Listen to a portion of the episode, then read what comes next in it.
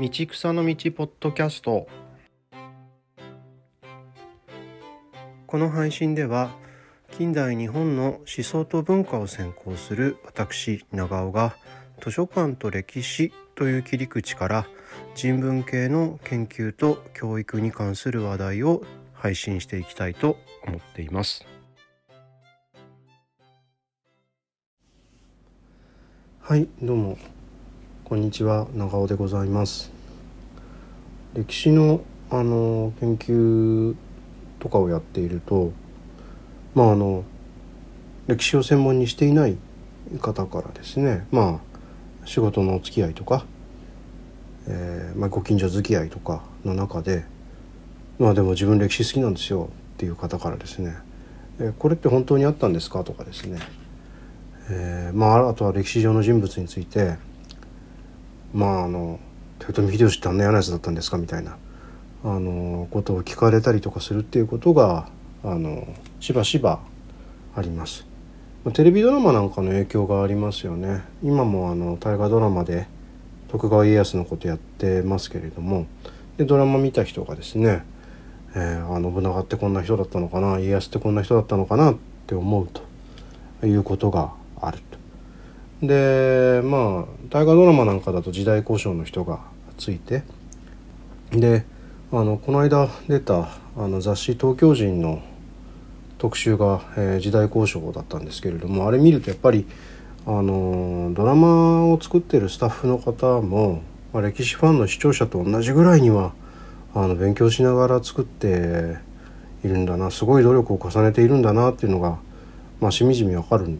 分かったんですけどであのまあだから一つのそれをねコンテンツエンタメ作品として提示しているわけですよね。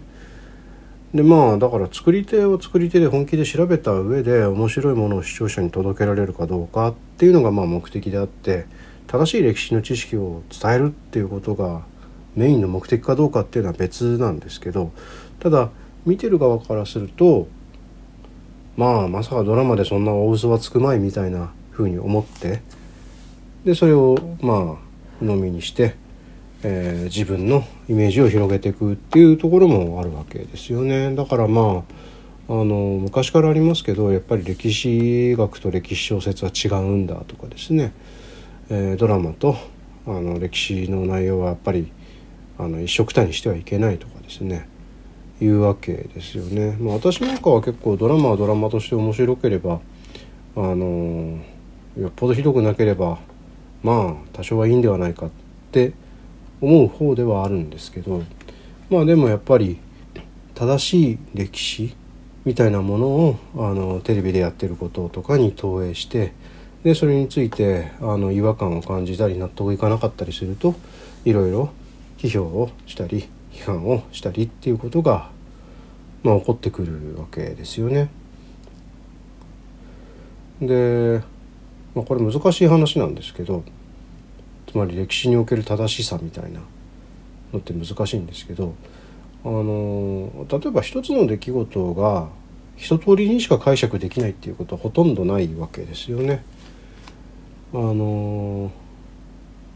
これよく授業とかで引き合いに出すんですけどあの例えば、えー、2人でまあ家族でも恋人でもいいんですけど旅行に行った時の写真が1枚あった。でこの旅行が楽しかったか悲しかったか。で片方の人はめちゃめちゃ楽しかったって思ってて。でもう片方の人はなんかすごいご飯が美味しくなかったから楽しくなかった。もう行きたくないって思っていたとしたらこれ1枚の写真で写ってるもの同じなんだけど一つの資料から得られる解釈って2通りあるいはそれ以上のことがあの一人一人にとって起こるわけですよねだからまあ一つのある資料に基づいてただ一つの正しい解釈が導き出せるっていうことは、まあ、これそんな単純な話ではないと。だ逆にだけどあの相対的な見方でどうせ正しい歴史解釈はないんだっていうふうにあの開き直ってしまうこともこれは私は違うなと思っていてつまりあの過去のことは何を言ってもいいんだっていうことにはならないだろうとも思うんですよね。でまああの歴史好きな人自分で歴史研究するぞっていうふうになってる人があのしばしば陥りがちなんですけどあの結局そその人だけの正しい歴史みたいなのにたどり着いちゃうんですよね。でだから逆に他の人が自分の思ってないことを説を唱えてる人が間違って見えてくる。でつまり間違ったことがある本があの間違った本だというふうな、えー、形で見えてくる。でじゃあそういう本を図書館に置いとくとけしからんみたいなですねこということだってあり得るわけですよね。まあ実際あのそれに近いようなことを言ってくるお客さんに図書館員時代あったこともありますけれどもででもあのありえないものはありえないんですよね。例えばあの本能寺の変で、えー、明智光秀が、えー、織田信長を討ちますけどこれが入れ替わるっていうことはないし、えー、あるいは本能寺の変よりも先に徳川家康が江戸幕府を開くっていうこともないわけですそういうことが起こってたらめちゃくちゃになっちゃうんで。やっぱりあのどうしても動かせない事実と、えー、それからありえない出来事、えー、あるいはそのありえない解釈っていうのが排除された上で、えー、でもまあ一つの正しい歴史っていうのは難しいかもしれないけどできるだけ当時のリアリティに近づけるっていうことをあの歴史の研究者はやっているわけですよね。あの複数の異なる解釈がありえればどっちがより妥当なのかっていうことをまあ議論したりお互いに批判し合ったりして対話や討議を重ねて一番妥当な歴史理解にたどり着こうっていうふうに努力してる歴史学上の新説みたいなやつはですねそう解釈した方が今までよりもうまく説明ができるよいろんなことがっていうことで論文の形で学会に発表されて、えー、でそれが繰り返し繰り返し議論される中でだんだん定説になって場合によっては教科書に載っていくってこういう形になっていくわけですよね。で最近ちょっと話題になってますけど「あの検証ナチスは良いこともしたのか」っていう本小野寺拓也先生と田野大輔先生が書かれたやつ。でまああの似たような話してて。でまあこの本の中ではそのなんつうのかな。まああの政治的な正しさポリティカルコレクトネスに対するあの違和感みたいなところから出発して、えー、教科書的なお利口さんの見方を否定してくれる材料があれば、えー、それが一般にあの出回っていて不正確な情報だったり、ままあ、端的に間違っていたりあるいはデマであったとしても通説的なというか教科書的な見方を否定するものであればそれは斬新だって言ってえー、真実とみなす衝動に駆られてしまう人たちが一定数いるっていうことをまああの取り上げてでそれをまた批判しているわけですよね。ですごい大事だなと思ったのはその中に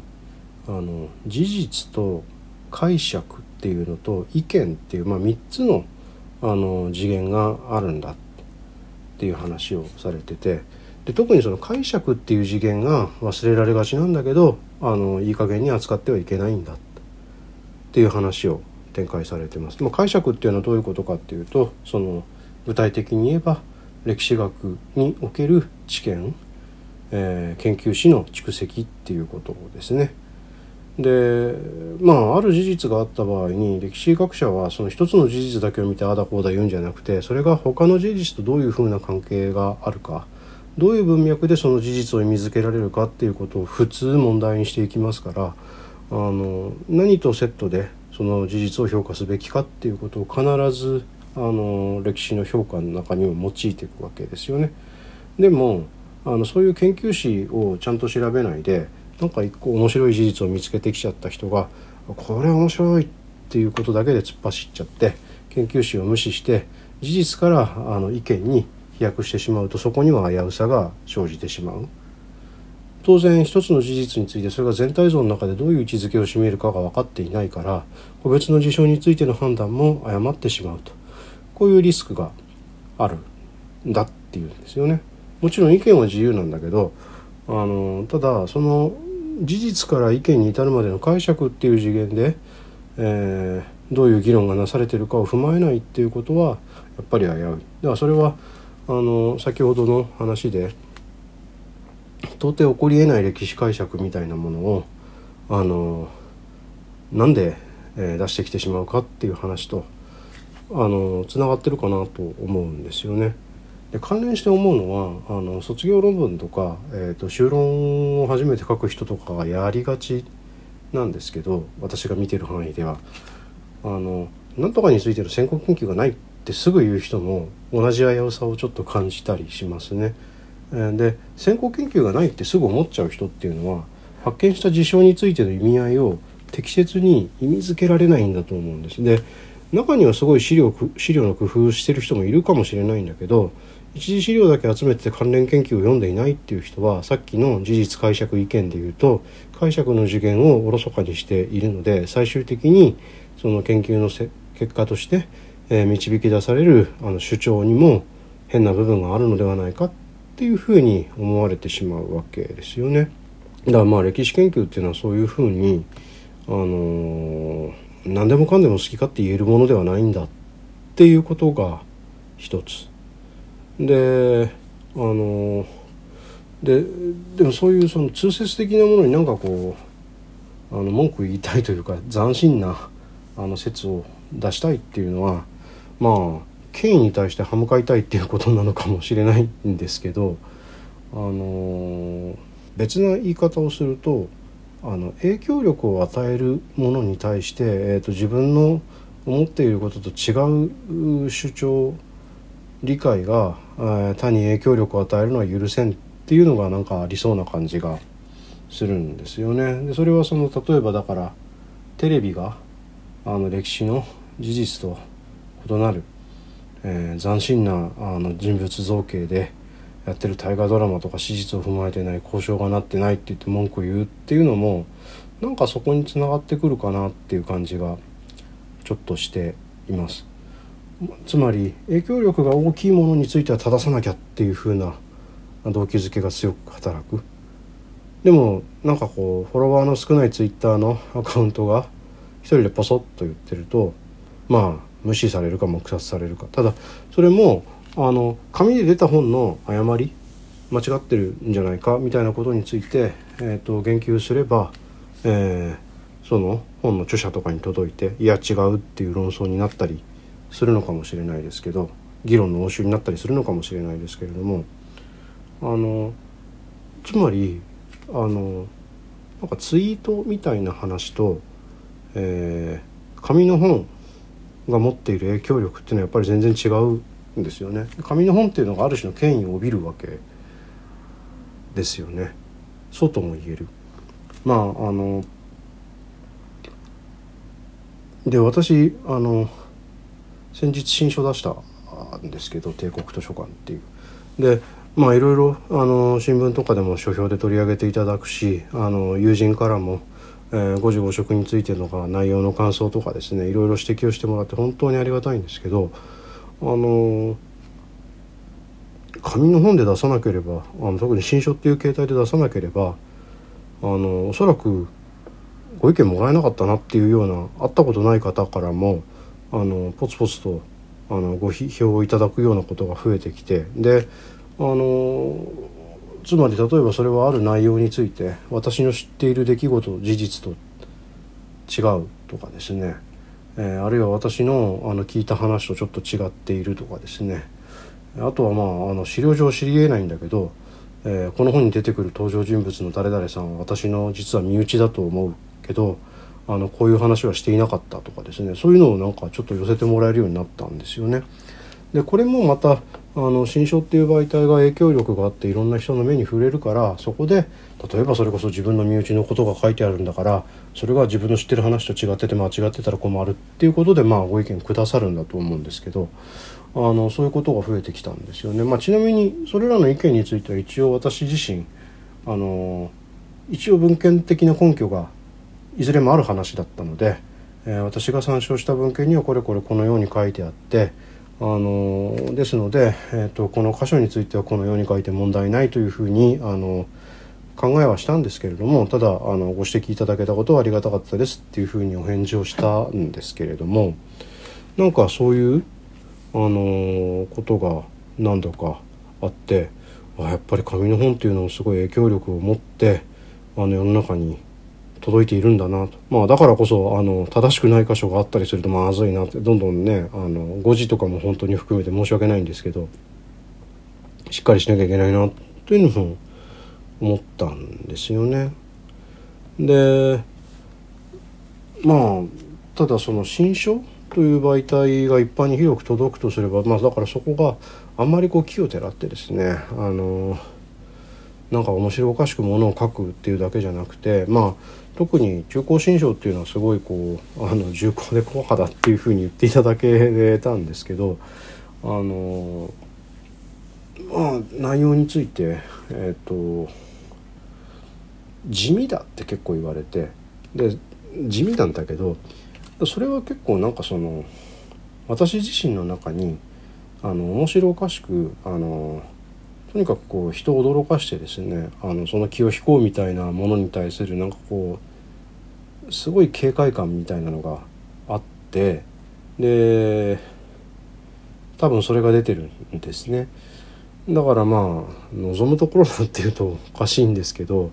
まああのそれも含めてあの事実が事実がっていうのかな